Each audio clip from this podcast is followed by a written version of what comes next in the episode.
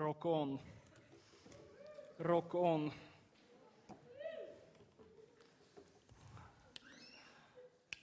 Ehm,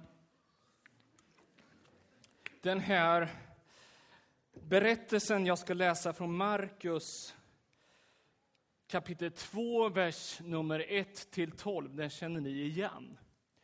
Linus som spelar Jesus här i dramat spelade också Jesus på vår konfaredovisning för några veckor sedan.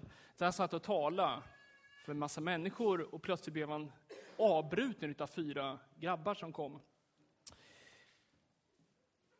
Texten kommer också på väggen så ni kan hänga med. Står så här. Några dagar senare kom han tillbaks till Kafarnaum och det blev känt att han var hemma. Det samlades så mycket folk att inte ens platsen utanför dörren räckte till längre.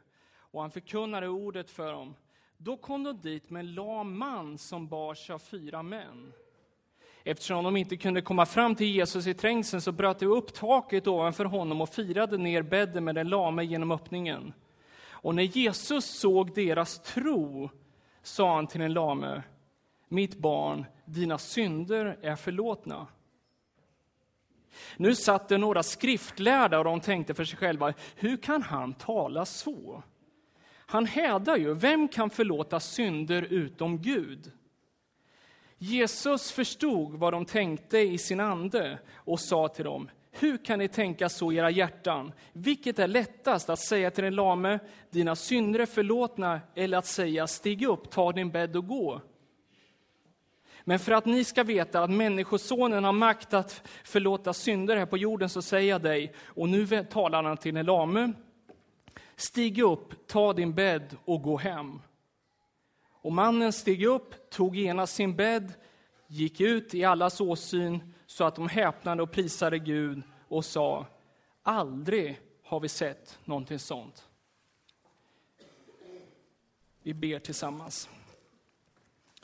Herre, tack för ditt ord. Låt det bli levande i oss den här förmiddagen och också i eftermiddag och imorgon och den tid som kommer, Herre. Låt ditt ord bli levande i oss. Amen.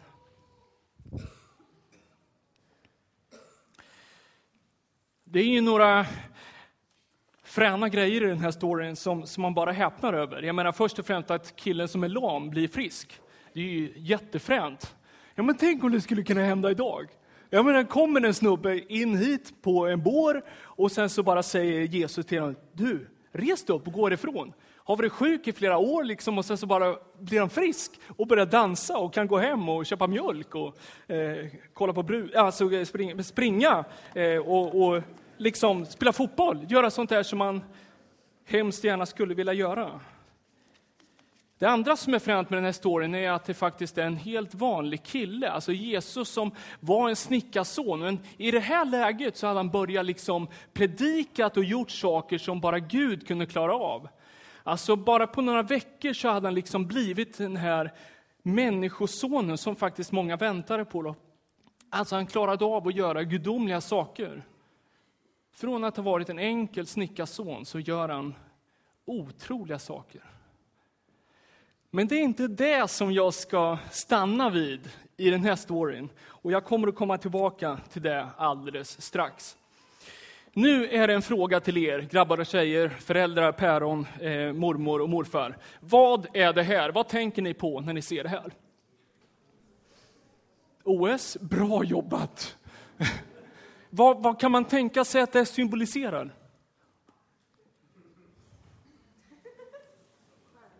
Stjärnor? Yes. Vad sa ni? Tävling? Ja, det är helt rätt. Vad sa, pengar? Nej. Eller ja, man kan ju få pengar. Gemenskap, rock on, ja visst. Nej men alltså man tänker på att det blir några som håller på att tävla på OS, de blir kungar för fyra år liksom. Ja men tänk Usain Bolt som stöter kula, eller springer gör han eh, Nej men han blir verkligen kung på, på att kuta i fyra år. Alltså han är ju bäst på det. Så man tänker det är ett gäng lister, både resultatlister, tidslister och eh, mycket sånt här som, som man tänker på att då, han blir kung och kvinnorna blir verkligen drottningar på det de gör. För oss ungdomar som, ja, som, som åker på läger, så kan man säga att det finns också någonting som heter kung och drottning. Alltså Mia som var här förut, hon brukar säga det att är man kung på natten, då ska man vara kung på dagen. Alltså om man rockar fett på natten, liksom man håller, li, håller låda och är uppe på nätterna, ibland är det okej, okay, inte alltid. Men då ska man kunna vara kung eller drottning dagen på. Så brukar Mia uttrycka det. Det finns alltså en, en vanlig lista, frånsett de här resultatlistan finns det skötsamma ungdomen på lägerlistan. Så. Och det är viktigt att, att följa med. Men vi ska börja med att prata om Frodo i Sagan om ringen-böckerna. Ni känner till storyn där, som Tolkien har skrivit, där, där Frodo tar med, sig, Eh, tar med sig ett gäng och ska gå och kasta en ring som hans släkting har haft i sin ägo. Men sen så händer det någonting och han är fast besluten att dra sig iväg ensam. Och då händer det här.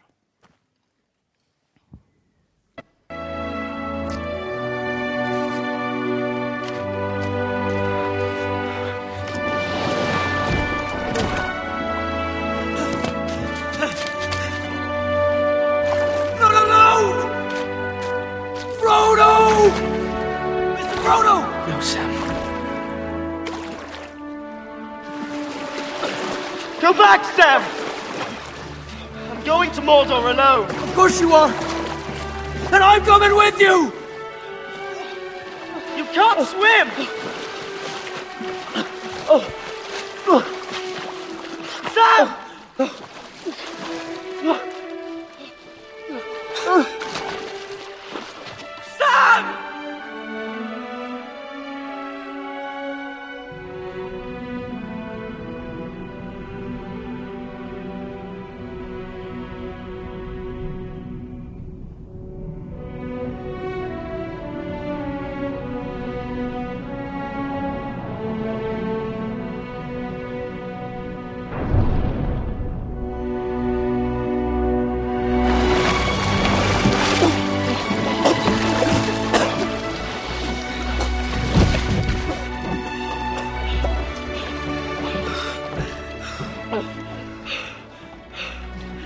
Made a promise, Mr. Frodo. A promise. Don't you leave him, Samwise Gamgee. And I don't mean to.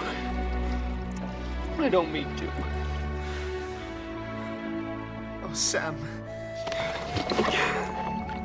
Oh.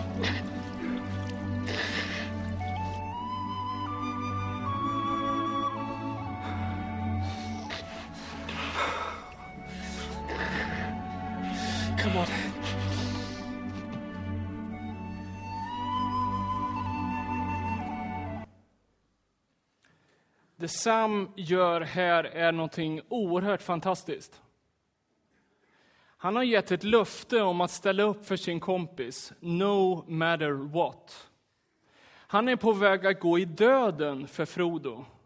Ni märker det, han sjunker. Han kan inte ens simma. Han vet vad det innebär att följa med Frodo, sin kompis, men han tänker, det här är någonting jag ska göra. Det är någonting oerhört vackert i det. Trots hans begränsningar så tänker han fullfölja det han har lovat. Han ska ställa upp för en kompis. För några månader sedan var det vinter. Vi vill ju gärna inte tänka på det en sån här dag.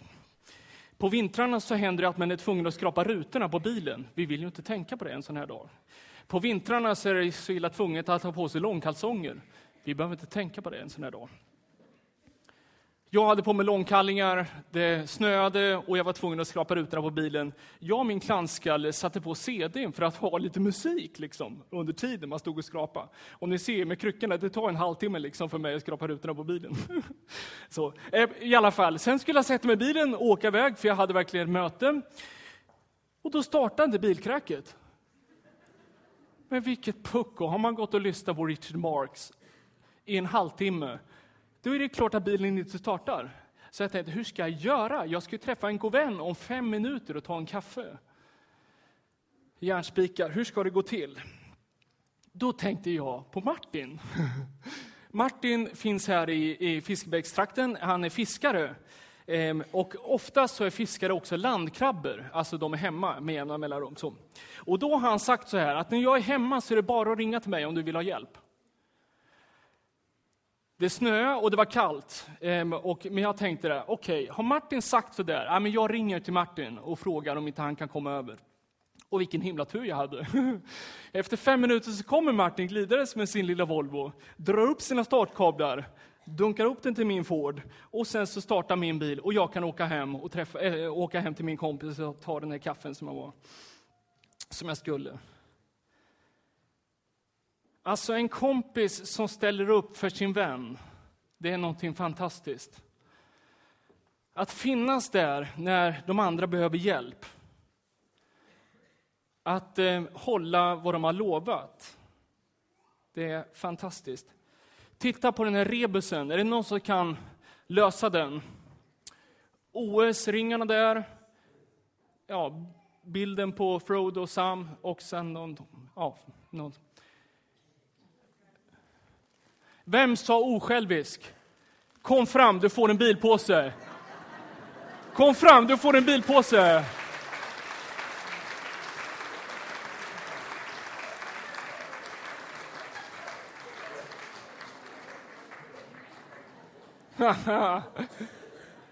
Tjena, hej!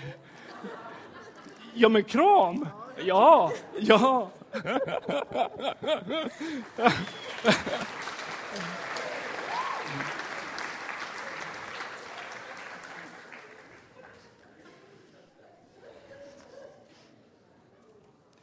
Jag hade ju tänkt att du skulle ge tillbaka den och inte vara så självisk. Vi kan dela sen va? Ja, skyrre. Åter tillbaka till den här berättelsen som jag läste från Markus evangeliet. Och de här fyra kompisarna som kommer till Jesus där han sitter. Den stora grejen jag vill fokusera på, eller lite snabbt nu då, det är såklart vännernas engagemang för sin kompis. Vi vet ju inte hur mycket han väger, den här killen som är lam. Vi vet inte hur vältränade de här killarna är när de går. Och vi vet inte hur långt de har gått. Men vi vet att de har ansträngt sig. Egentligen verkar det som i början att det var utan nytta, för de fick ju inte ens komma in. Det var säkert några som sa så här, men ni kan komma tillbaka imorgon, han kommer tala imorgon, när Jesus finns det kvar. Gå härifrån, ni behöver inte göra det här idag. Men de har krafter kvar tar sig upp på taket. På den tiden kunde man ta en liten trappa till höger om huset och komma upp på taket. Och taket som var gjort av gräs och lite lera och trä. Det var inte så svårt att göra hål i taket. Det måste ju också ha varit en syn för Jesus när han stått där nere och talat. Sen så började det droppa lite lera och, och så. Men så sänker de ner killen framför Jesu fötter. Och den tron som de här grabbarna har, den här omsorgen de känner för sin kompis, den här ivern att göra det här hålet. Den här önskan om att grabben på filten ska möta Jesus. Den är fantastisk också den. Vad krävs det då för att göra någonting osjälviskt? För det första tror jag att man behöver älska sin nästa. Både en vän och en icke-vän. Det kan ju vara någon man stött på på stan, eller någon som sitter på bussen eller tricken, alltså spårvagnen in till stan, som behöver ha hjälp med något. Det behöver inte vara så att vi känner den personen. Det kan ju verkligen vara det, som i det här fallet Martin då, eller Frodo, och de här killarna som kommer in. Det måste också finnas en drivkraft att hjälpa den andra. Att man ska göra någonting utan att, säga, att den ska behöva säga tack. Och till sist, det ska vara en drivkraft, tror jag, att se någonting, någon som är glad eller tacksam. Det måste också finnas där hos den personen som vill hjälpa. Och det här är en grundinställning hos Martin, som hjälpte mig, hos Sam som ville ställa upp för Frodo. det var liksom ett patos i deras liv. Det där är ett ord som låter som en grekisk ö, men det är en patos som de hade i sig. Och visst är det så att vi ser till de yttre delarna för att hjälpa en annan människa. De här lam, den här killen som var lam och kompisarna, då tänkte jag, han är ju sjuk på det yttre så han behöver ha hjälp. Men Jesus, när han stod där framme och såg den här killen, då ser han insidan. Så till slut, ni konfirmander. Tänk om ni kunde bli kungar och drottningar i osjälviskhet. Vad skulle det inte bli av den här världen om det växer upp osjälviska ungdomar som ni? Och det gäller även er päron, syskon, släktingar, per, alltså parents, föräldrar. Så.